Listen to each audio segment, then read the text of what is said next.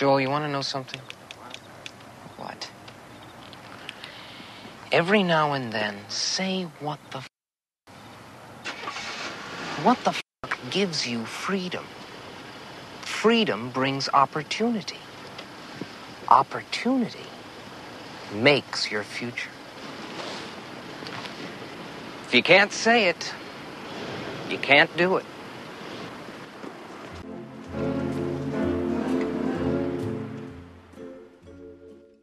Welcome to Sailing in the Mediterranean podcast. I'm your host. My name is Franz.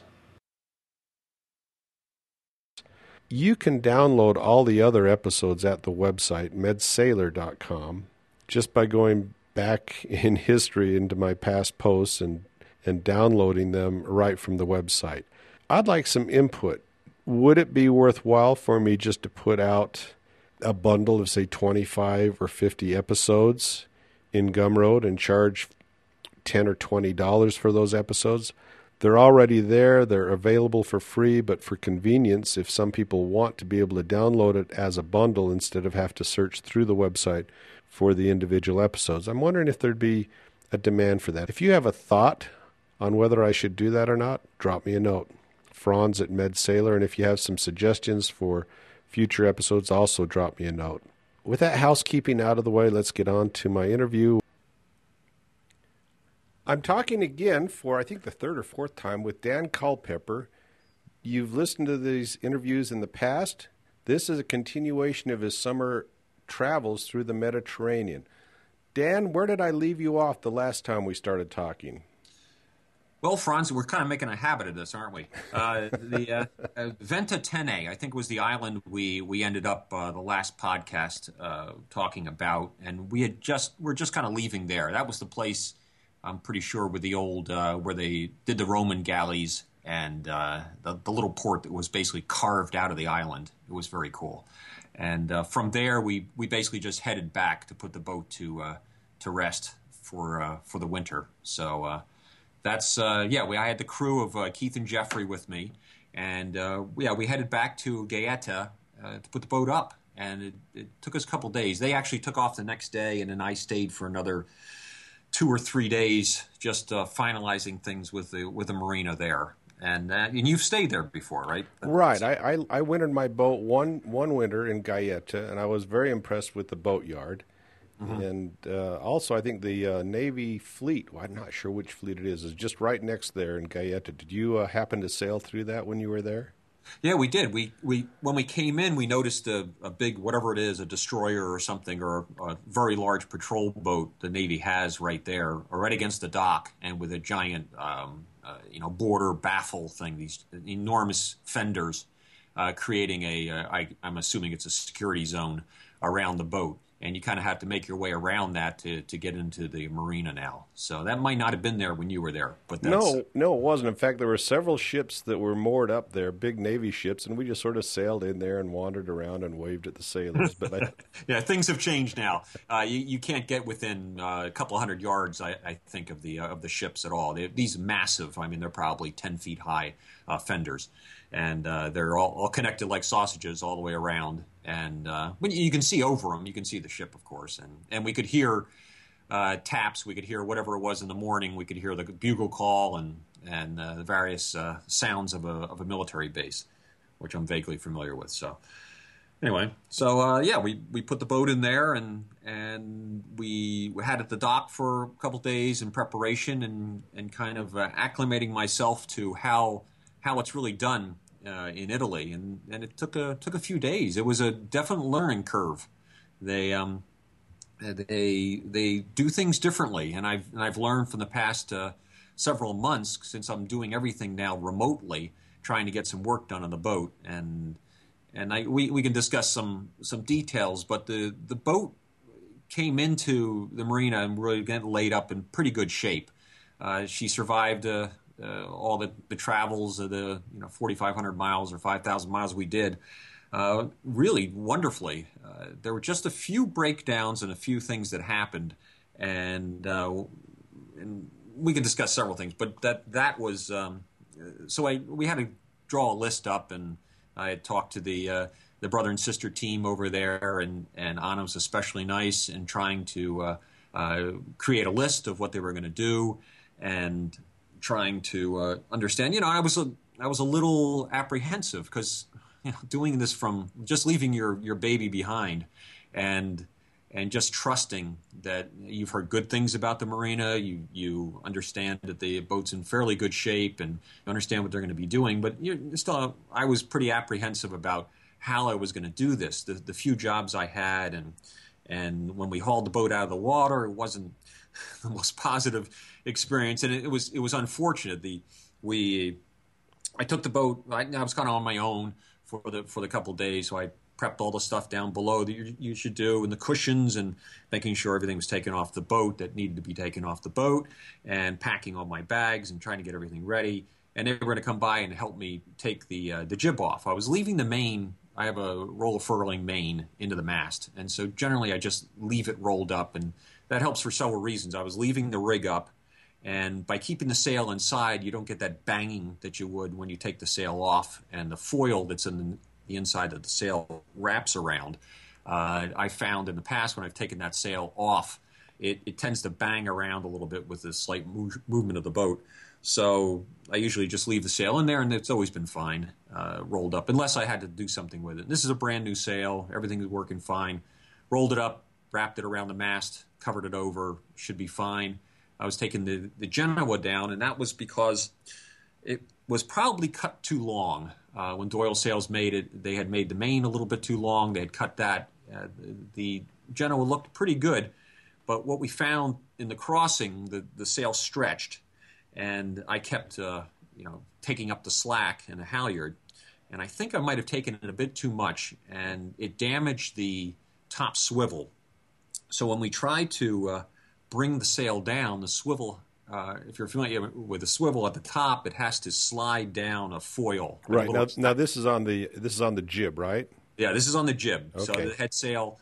Uh, so we had to get it down from from you know 64 feet up wherever it was, and it was jammed. It just would not come down. So I'm, I'm at the dock myself trying to get it down. I can't get it down. So finally, uh, you know, one of the workers shows up. He's trying to help me out too. We can't do it.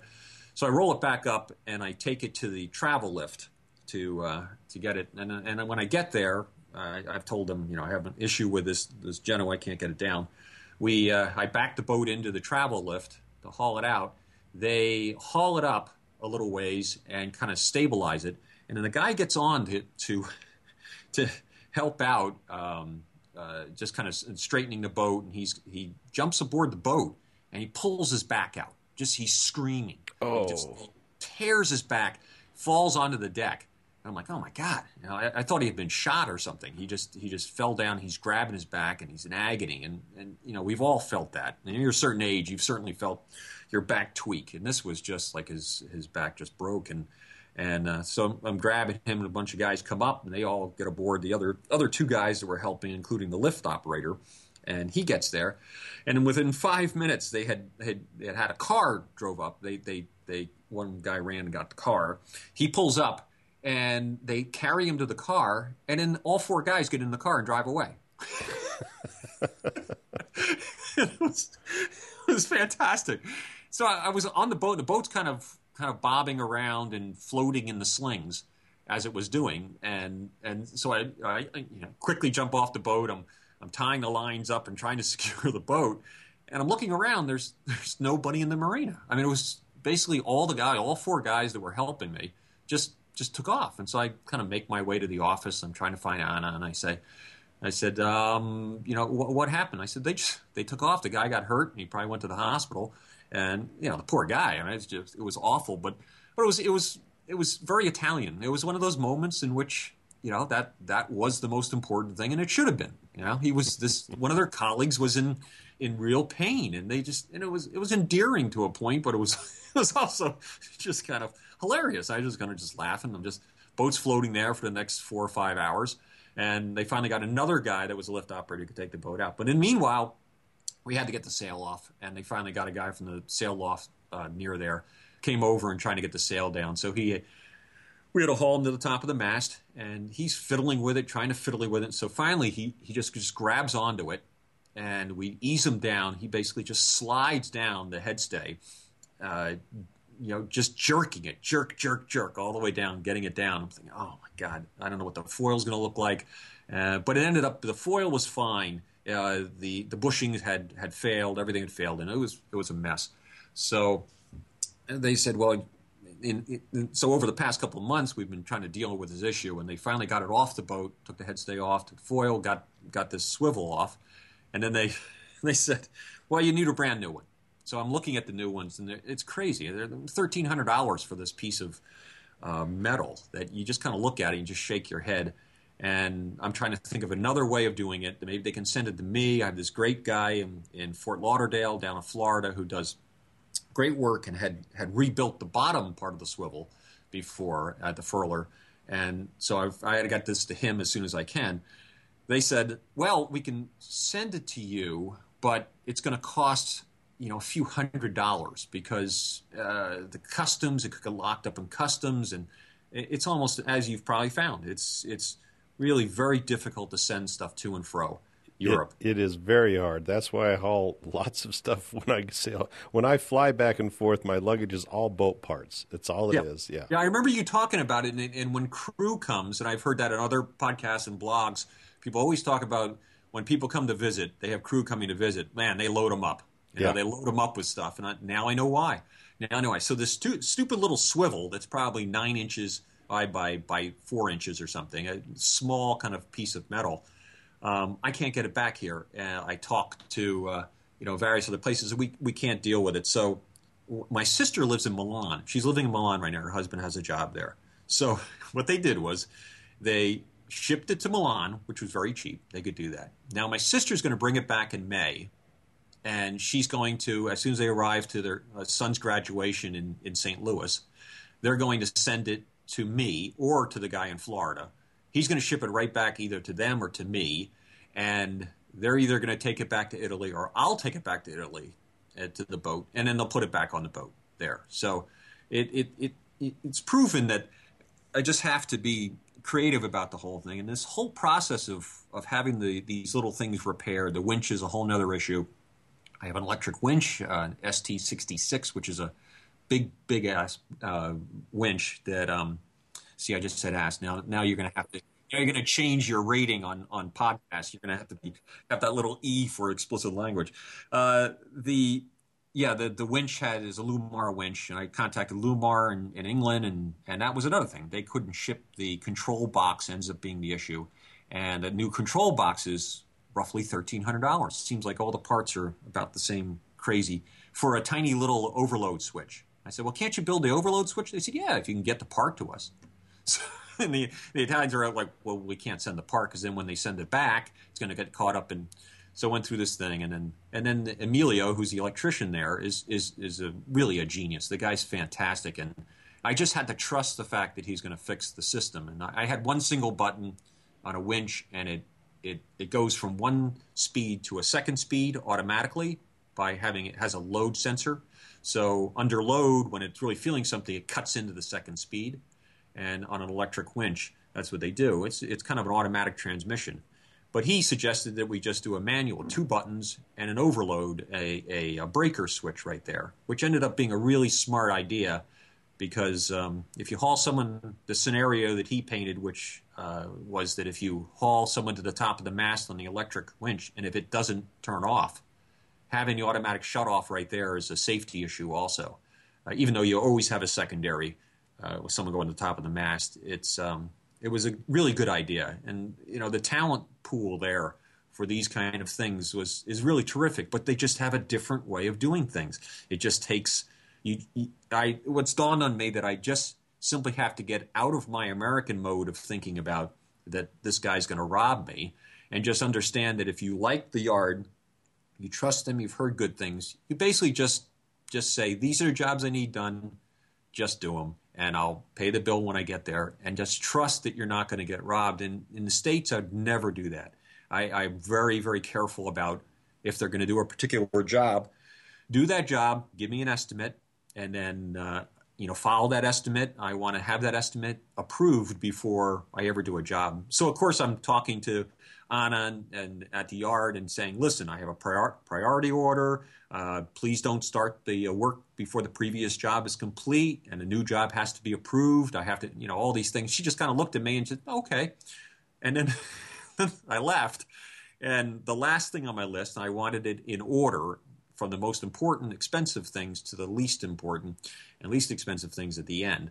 I really wanted to deal with the things I could afford, you know, start my my thing from the beginning. That was seemed so logical to me.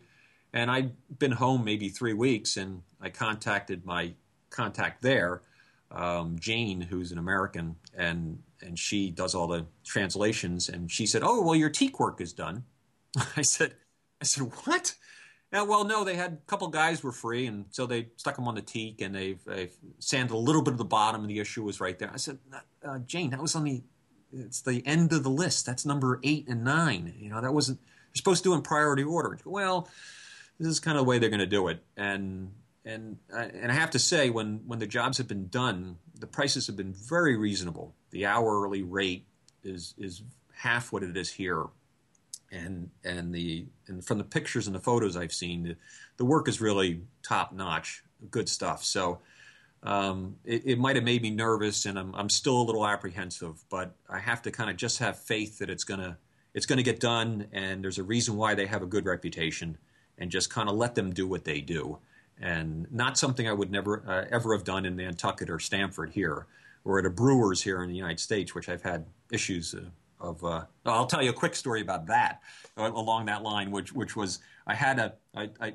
had a prop I needed to have a prop taken off, and I, I'd fiddled with it. I couldn't get the prop off. It was on this boat. And so I, I finally said to the brewer's yard, I was in, okay, why don't you have this guy, you know, have someone take off the prop? So I just happened to be there working on the boat, and I heard this guy kind of swearing. And, and, and he, I came down, I said, so what's up? He goes, well, they sent me to take this prop off, but I've never taken a prop off before. So I'm not sure what's going I'm going to get on the internet and find out. So he goes to the internet and finds out about this, finds out about it. Well, he finally gets the prop off as I'm helping him and everything. Brewers charged me two and a half hours. And part of that time was him studying to learn how to take the prop off at, at $98 an hour. And I was flabbergasted. I'm just saying to the, the guy, Are you kidding me? That I, I paid for your kid to learn how to do this by internet. That's the reason I'm hiring you guys. Don't you get it? You know, it's kind of that that seemed to be a one of the things are maximizing their investment, and each boat needs to make some money, and that's uh, so that's always in the back of my head. So dealing with it in Italy, it might be frustrating because uh, you know they're not toeing the line, they're not doing exactly what it, what they said they would do at that exact moment, but there there's a little more human quality to it, and and they so far so far so good, and I'm happy with it, and so there've been uh, several jobs that I needed done the boat was eventually hauled out. Uh, it's sitting there. I, I, could see it on Google Earth. Uh, they must have uh, taken one of the satellite pictures of that time, and it's um, it, it, seems to be content there. They took care of the dinghy. They winterized uh, various systems that I didn't get to. I had done some of the domestic, and they took care of the engine, engines, the generator, uh, air conditioning units. Uh, they um, you know they did some things while I left, and um, it's been you know, it was a good. Uh, uh, so far, it's been a good experience, and having the contact there. Uh, Jane Kohler is her name, and she she's kind of the uh, the language. She's an American, so she speaks English. Of course, she's been married to an Italian for 30 years, and she has just been wonderful, absolutely wonderful as the voice of the marina. So that that's that's made it made it much more comfortable to do. But again, leaving a boat in another country is uh, is a new experience for me, and uh, I, my comfort levels uh, getting a little bit better with it. But still, uh, there are a few issues when I go back. I have to, when they first initially took the boat out, they took the um, the strap uh, underneath the boat to haul the boat out, and it was in the wrong place. I kept saying it's in the wrong place, in the wrong place. I have it actually marked on the side of the boat where the straps need to be. And no, no, no, no, no, it, it's here, and they're kind of like start hauling it up and I'm like, no, no, no. And the boat comes out of the water a little bit. It's right on the prop. It's right on. And I'm, I'm like, okay, you know, I have 40,000 pounds of boat on the prop. How much has it damaged the prop? And we, when we hauled out of the water, we, we checked and it seemed to turn fine. But you know what? I, I'm not going to know until next June or July when I really put under load and, and see what it's all about. So it's it's little little stuff like that. Maybe a little nervous, but um, but so far so good. It's been a pretty pretty good experience. Do you have much woodwork on your boat? Do you have uh, wood ha- wood hatches or anything like that? Um, no, no wood hatches. I have uh, you know companionway boards. I have uh, uh, you know the some wood outside the boat. There's a very you know the toe rail just a little bit around is is is teak all the way around. Uh, I mean enough that it's it. I kind of like the look of it. So there's uh, 100 feet of uh, toe rail that's probably about four inches wide, stretching all the way down each side of the boat and then and just little hand uh, rails here and there. So not a tremendous amount, but you know when it's 100 and 125 feet of it, it, it it's a little more than I probably would want ideally, but I, I like the look. I, I, really do like the look. So. Well, the reason I want I ask you that when I sailed across the Atlantic, my starboard side got distinctly more weathered than my port side. Did you notice it. that? Absolutely. That's exactly what happened. That's exactly what happened. I had had it touched up with a couple coats before I left just to kind of really seal it. Um, and and actually, it held up pretty well. It, it, it held up pretty well on the crossing. Uh, it did suffer on one side more than the other, uh, but actually, I, I don't ever put the put the rail in the water on my boat. It just doesn't. It just doesn't happen. So I, I'm not having the the rail go through the water. But I've heard from your trip that you probably put the rail down many times. Uh, oh yeah, yeah, yeah, yeah. So it, it's not something I I tend to to try to sail as flat as possible. I think that's probably the most efficient way, and and the boat's just it's it's pretty big for for uh, you're not going to sail it on its ear. It probably wouldn't be a, a smart idea anyway. And the boat feels pretty comfortable at maybe you know 15 degrees, 20 degrees at the most. Uh, it kind of just uh, it, I think it's designed for that, and and, as you know, I mean, the, the, more and more heel doesn't make the boat any more efficient. If anything, it just wants to be uh, flatter is probably better, at least in the case of my boat. So. Well, talk to me a little bit about your website. What resources and information do you have at your website? Well, and uh, it, it's basically it's just it's sailingheldeline.com. And let's spell Heldeline because that got me going. now, Heldeline is the biggest problem. I should have I should have called it uh, Sailing Hell, but I didn't. It ended up uh, uh, my two daughters, Helen and Madeline. So I combined their names and and created uh, a name that most of the time when we're we're clearing in someplace, they'll say, uh, "Is it sailing hold the line?" Is this the, the sailing vessel hold a line? No, no, it's held a line, and I have to end up spelling it. But the uh, yeah, it's H E L D E L E I N E. So that's uh, held a line, sailing held a line, and it um, so that's what we used for just blogging. We used it to uh, uh, you know send pictures for relatives more than anything else. Even though we've had you know I don't know, I think it's like 11,000 views of it.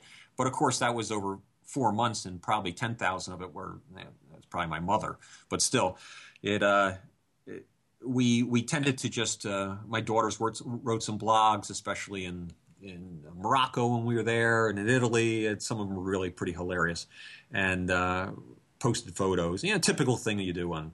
on I just wanted a way of, of putting memories down here that we could uh, uh, in one one place. So we ended up doing that, and I just recently added some resources, which are under the resource section, which is some procedures that I do aboard the boat for emergency procedures. So uh, man overboard, uh, fire, uh, flooding, you know, any kind of leaking, uh, a lightning, uh, you know, reactions to typical things I I think of in the middle of the night. You know, the things you wake up in the middle of the night going, okay, what would I do if this happened, kind of thing. And over the years, uh, through stag trips and for family trips, we've come up with some procedures for the boat that we tend to use. Now, those are held line procedures, and as I stated in the resources, uh, uh, each boat. I mean, there's not a right and wrong way necessarily of doing all these things. I mean, take a man overboard, for instance, and there are all these books you can read about you know, man goes overboard, you do a figure eight, you sail back, you do blah, blah, blah. And as being the way, right way of doing it, but we never found that worked. we tried, but just didn't. I mean, the, the quick stop system of just getting the boat stopped, get the sails down, do whatever you want, turn the damn engine on, go back and get them, uh, seemed to be the best idea. And if you were sailing, procedures of uh, heaving to and getting control of the boat. But the basic thing is you do not want the man overboard disappearing behind you.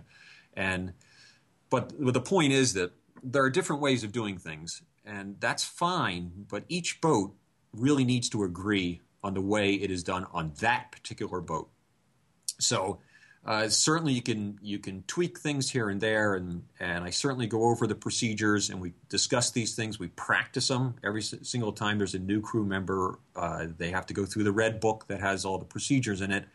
And if they disagree or they come from a sailing experience and they have some experience, they say, you know what, what about this? What about that, Dan? You know, I, I, have done this on another boat, and with one of my crew members, Tom Mayo, who had a lot of experience. Uh, you know, he said, "What about this? What about that?" So we could nip and tuck the procedures and change them kind of on the fly, but we then would make that the way it was done, and we practiced it that way. So, you know, the last thing you want, you know, during a an emergency is debate about how you do something. So, even though there might have been know, maybe a more efficient way of doing any particular procedure. There's nothing like having a checklist in front of you that somebody is yelling out, do this, do that, check the water. Is it fresh water? Is it salt water that's leaking? Is it this? Is it that? And having that, uh, you know, as, as the military does, and having those checklists is a very, uh, very good thing to have in an emergency. So I've been uh, pretty good about writing it out and having having those things printed and in a red folder aboard the boat. Uh, every red binder, every person who does come, every new crew is required to go through that, and then we'll discuss it one on one. Then we discuss it with the entire crew, and then we start practicing, and we do man overboard drills several times. And you know, I'm not talking about little coastal with family going out or with friends visiting for a for a short trip. I mean, I'll certainly talk about safety issues, but we won't get into vast details. But certainly on on voyages, we do go through every single procedure. I do put a blindfold on someone at the bow and tell them to put their hands on every fire extinguisher all the way through the boat. You know, you should be able to do that, and and it's a good good way of someone becoming familiar with the boat. Because in the middle of the night, waking up, there's a there's a you know someone yells fire or something's going on. You need to feel comfortable working working around the boat and knowing what's on the boat. So, uh, and it doesn't take that long. I mean, it doesn't take that long to know that. Obviously, they get better the longer the trip goes along, but um, but I am flexible for for learning things. I really do want to be taught a better way of doing things all the time. If someone can demonstrate that this is a better way of doing a procedure, that's fantastic. You know, it happens all the time, and I think it's a great, great thing. Or being asked, why do you do this? I mean, why? Why is the first thing I do with a man overboard is to to someone yell man overboard, which you hear all the time, scream it, point it, but also throw the man overboard package that I have, which is a rigid pole. I'm not crazy about things that blow up um, to inflate. I'm not crazy about one of those the, the suitcase things that you throw overboard and everything inflates because I mean, how many times have you been in a life jacket that hasn't inflated? And that's happened a couple times. I don't want that time that the uh, little pole, inflatable pole thing doesn't work. So I want a real pole with a real flag attached to the back of my boat. That's attached to a U float float thing, and that's attached to a light. It's also attached to a xenon a bulb that's on a that activates when it when it turns over. And those three things are thrown overboard. And and this last this last trip, I added to the pole an AIS beacon that on a on a one of those little personal AIS beacons that they they promote for putting into your life jacket, and it has a pull uh, tab attached to it. And so the the theory is that you can rig it up. The, the the life jacket inflates and it pulls the little tab, which is pretty iffy as far as I'm concerned. But it'll end up that the man overboard will or crew overboard, however you want to say it, will um, will pull that tab, and then this little antenna flips out, and that that sends an AIS beacon to the boat. Really, the only vessel nearby that can really save a man overboard, especially in cold Atlantic conditions. It's the boat that you just left that will save you. They're really the only ones. You only have a certain amount of time in the water. So the uh, the EPIRBs, the personal EPIRBs overboard. It's yeah. not going to help you. That's uh, going to send a signal back to the Coast Guard in the United States. Right, and it takes a few hours for that process to go through the whole thing. Kind of contact a merchant ship, uh, you'll be long frozen at that point. Uh, not a good scenario. So I'm a real proponent of the AIS system and and having that. So I was thinking, well, how am I supposed to do this? I mean, every life vest aboard the boat will have an AIS thing inside the life vest. If they whack their heads or whatever is going to happen, uh, they might not pull the tab. Uh, it's going to cost thousand dollars for four life vests to have that. Why don't I mount it on the pole? So as we drilled, uh, man overboard, man goes overboard. Boom, they're in the water like that. Ah, crap. Man overboard, scream, scream, scream. Throw the pole, grab the pole, and everything's attached to that pole, and it pulls out. Everything pulls out of their little brackets as you lift the pole up, and you reach up and you grab the tab, yank it.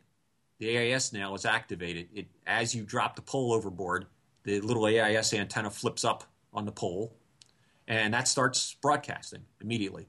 And that is probably going to be the closest. So the man overboard is required or told to, and in, in, teaching how if you go overboard and you're conscious, look for the pole, swim to the pole, swim to the flag.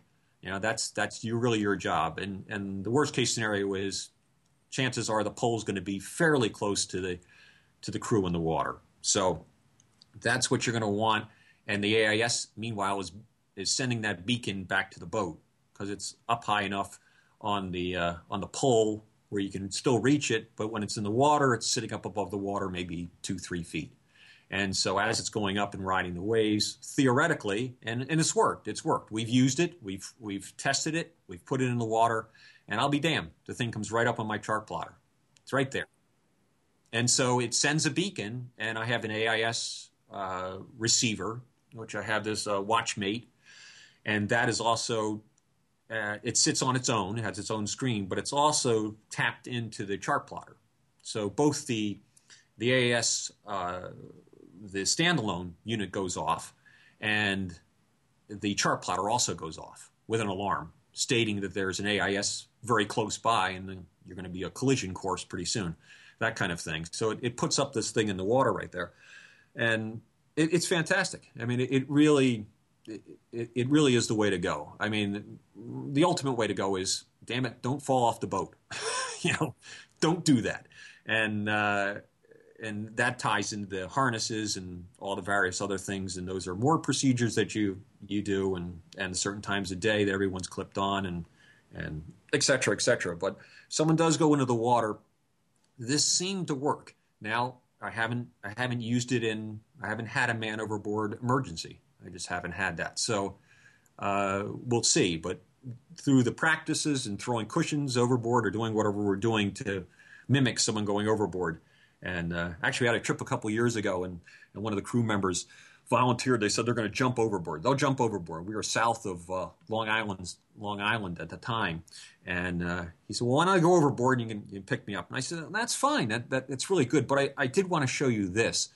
I'd taken I'd taken a screen grab of a uh, of the great white shark um, uh, uh, locator service on the website. They had they had shown these things because on the East Coast they, they were all on a, a, Twitter a couple of years ago about the great white, whites are coming back because of the populations have have changed, the water's gotten cleaner, and and uh, there's been this whole thing of wildlife building up. So therefore, great whites have come back to Long Island.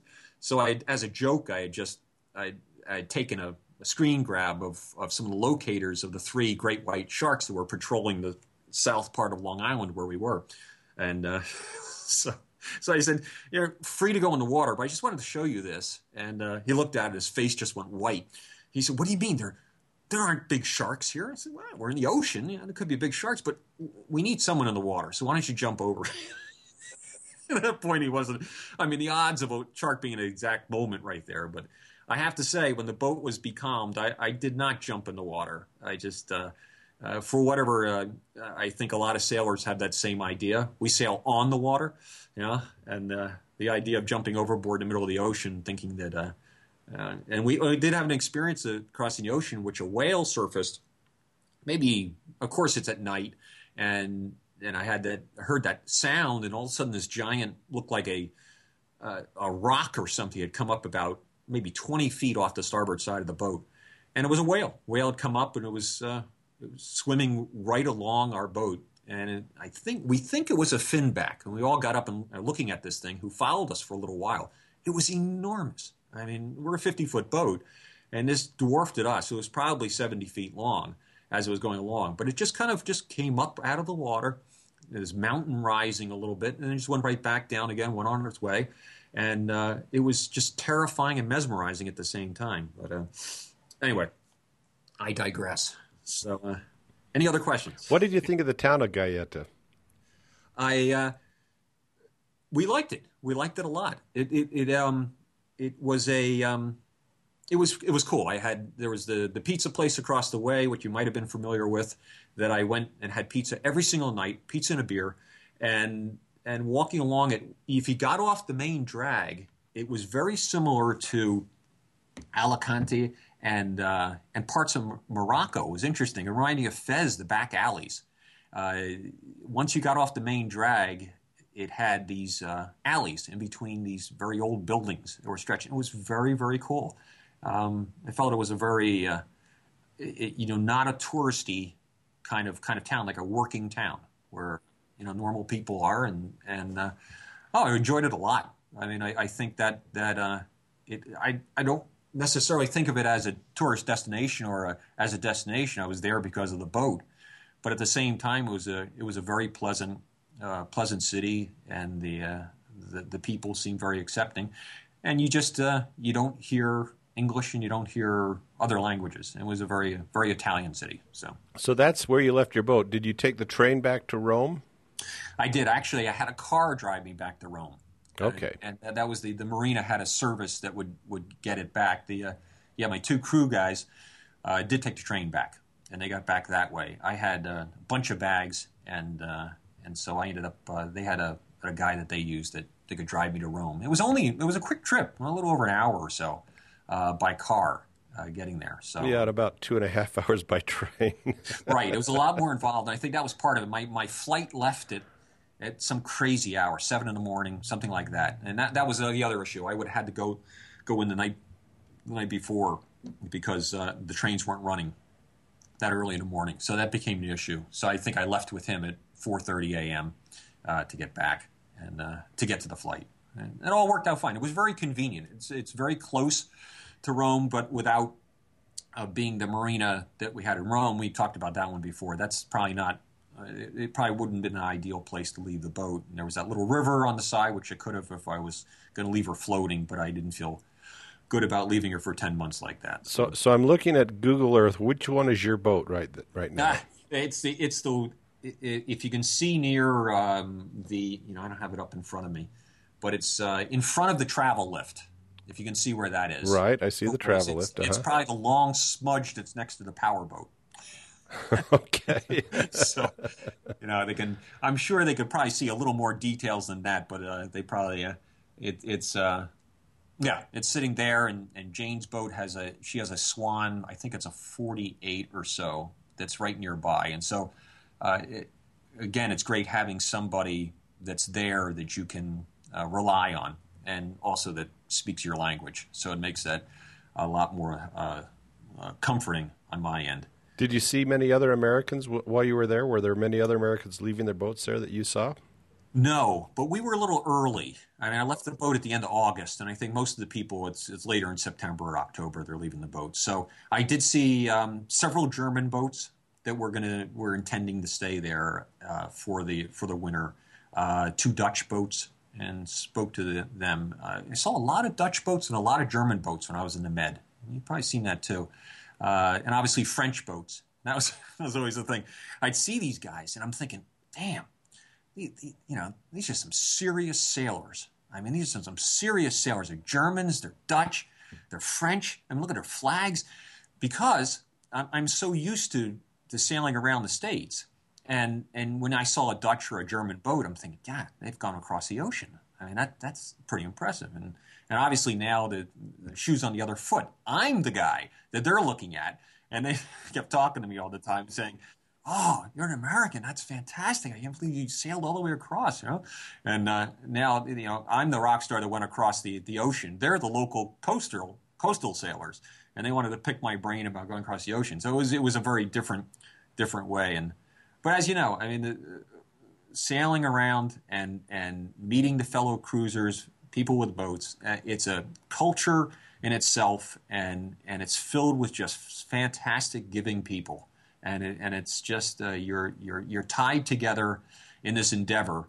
And, and how many times uh, you know I've been saved or, or helped somebody out on an anchorage someplace, and it's just uh, you know it, it's a fantastic uh, lifestyle uh, from that standpoint.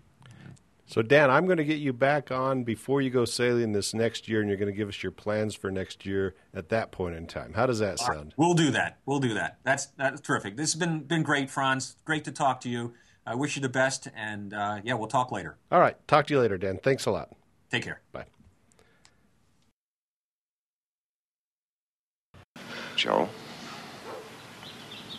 Do you have something to tell me?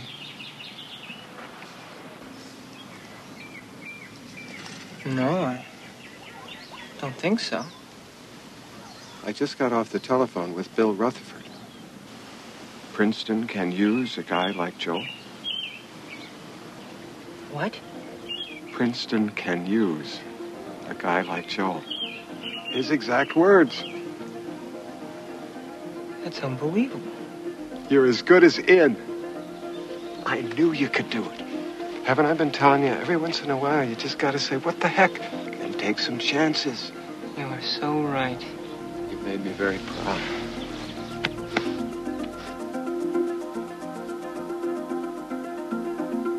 I was just thinking where we might be 10 years from now, you know?